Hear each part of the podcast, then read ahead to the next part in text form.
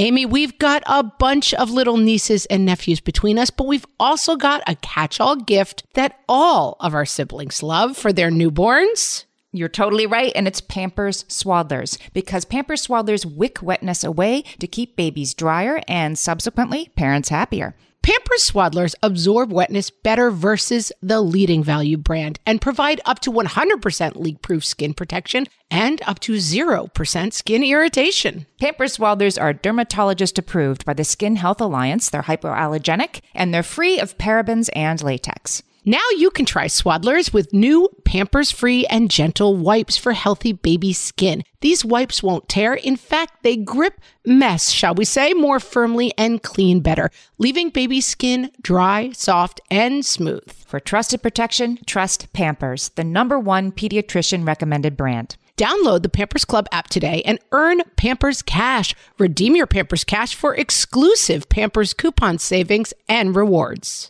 Only redeemable via Pampers Club. Pampers Cash has no cash value.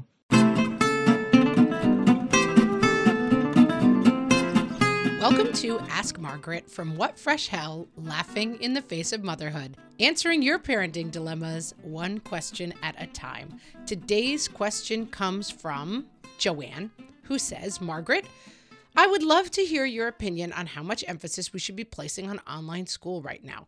Part of me feels like this is a lost year, but I am not totally freaking out because it's lost for the world, not just my kids. I want to be those people who are talking about how their families are reading more together, baking and playing board games. But because we have so much schoolwork to do, those opportunities are being lost for us. How are you finding balance? Joanne, I really like this question. And I'm going to start by saying I think this is really different depending on what age your kids are. Amy has two boys in high school, and I know that they are like homeschool orama. Like they are basically buckling down. They have eight hours of work to do every day that is being streamed somehow through the internet to their eyeballs from the school.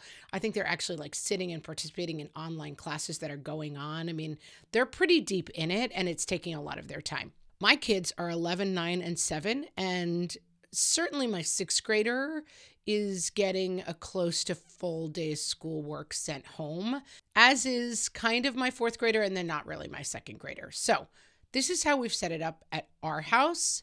And, you know, I'm flying as blind as you guys, so take this with a grain of salt, but this is what's working for us we have decided that every morning is sleep in and watch screens in the morning like we do on a weekend. And that goes until nine o'clock. So sometimes that's two hours of screens if they get up at seven.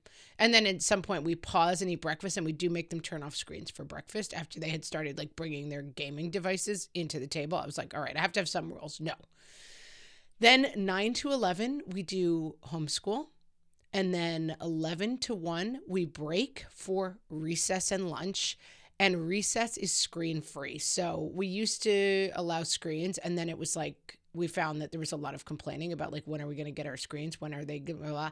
so we cut screens out at recess because it was too distracting and then one to three we're back to school and so for my sixth grader he gets about four to five assignments a day and basically we allocate a half an hour for each. And so that basically eats up those two blocks of time.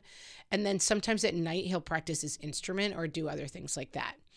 Uh, for my fourth grader, pretty much the same thing. I mean, he has four or five assignments and maybe they take 20 minutes at a time, but he loves to fool around and like do somersaults in between everything he does. So that's easily four hours of his time. And then for my second grader, she gets maybe 15 minutes, four times and then she luckily is my most independent and so I can kind of send her up to her room for like quiet time and she's kind of supposed to be doing math problems and usually when I go up she's like rolling around the floor with a doll but I'm like eh, it's second grade I really don't care. My second and fourth grader I have them both reading the same book so one of those half an hour slots is me reading them a story while the sixth grader is upstairs working or working with his dad on math because turns out guys that I cannot do sixth grade math. Shocker. Um, and so that's basically how we're structuring our day. What I will say about homeschool is this everyone is going to lose these couple of months of school. And so possibly if you have a 10th or 11th grader and the school is being super strict and grading them and this is going to count towards their final grade you may have to dial into that. I think with younger kids you can do what works best for you. If i only had a second grader we would not be doing a lot of the work that is being sent home. We would be baking we would be reading we would be playing games that involve some sort of math. We would be playing you know dice games where you have to add up the totals and then that's what i would count as homeschool. For my sixth grader, he's reading the school book, he's answering the questions that are sent home. He's staying a little closer to the line because sixth grade and also i think the structure and the discipline is really good. So my overall take is like that's what's working for us. If you have really little kids i think that any activity is completely fine. And if you have to work and they have to sit in front of the ipad that's totally fine too my overall takeaway from this point is I agree with all the memes online that are like, what your kids are not going to remember is that you taught them algebra correctly. Your kids are going to remember how this felt for them, how safe and fun and, you know, getting through it all together your house felt. And so I would say take homeschooling or leave it. Do what works for you if it's important to your kids that they stay up to date, help them do that. But how seriously do I take it? As seriously as it helps you structure the day and works for you. Obviously, a longer conversation, people are in really different situations, but that's a quick glimpse of what's working at my house.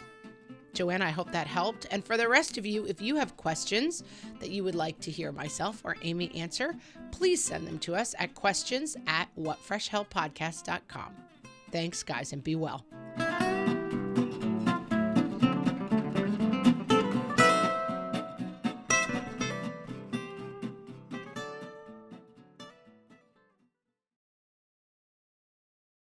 Hi there, I'm Andrea Owen, self help author with 19 translations of my books, global keynote speaker, and life coach. My podcast, Make Some Noise, has been serving up self help in a simple to digest way for the last decade. The topics brought in each episode are practical and easy to implement around topics such as working through fears that keep you stuck, different modalities of therapy, managing your negative self talk, and more.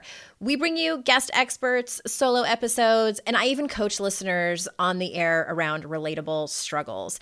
I also do my best to weave my sense of humor into some heavy topics because let's face it, life can be pretty hard and it's so much better when we can have some fun while walking through our challenges. Whether you're seasoned in personal development or just starting out, Make Some Noise podcast will help you become the best version of yourself, the person you're proud of when you look in the mirror and show up in your life. Simply search Make Some Noise with Andrea Owen wherever you listen to your podcasts. Well, hey there, busy mama. Are you looking for ways to make your life easier, your home less chaotic, and at the same time add more joy to your life? My name is Deanna Yates, and I'm the host of Wanna Be Clutter Free, a podcast all about letting go of the stuff we don't need in our lives so that we can focus on what truly matters. Don't worry, I'm not going to tell you to throw it all away or make you feel guilty about keeping something you love, no matter how many other people don't quite understand it but I will give you practical and, more importantly, actionable advice so that you can make progress right away. And you won't just hear it from me, there are amazing guests too. It's like having your bestie in your pocket telling you it's okay to let go of the things that are not serving you and your family in a totally non judgmental way. So join me over on the podcast where we can work on progress over perfection for those of us that want to be clutter free.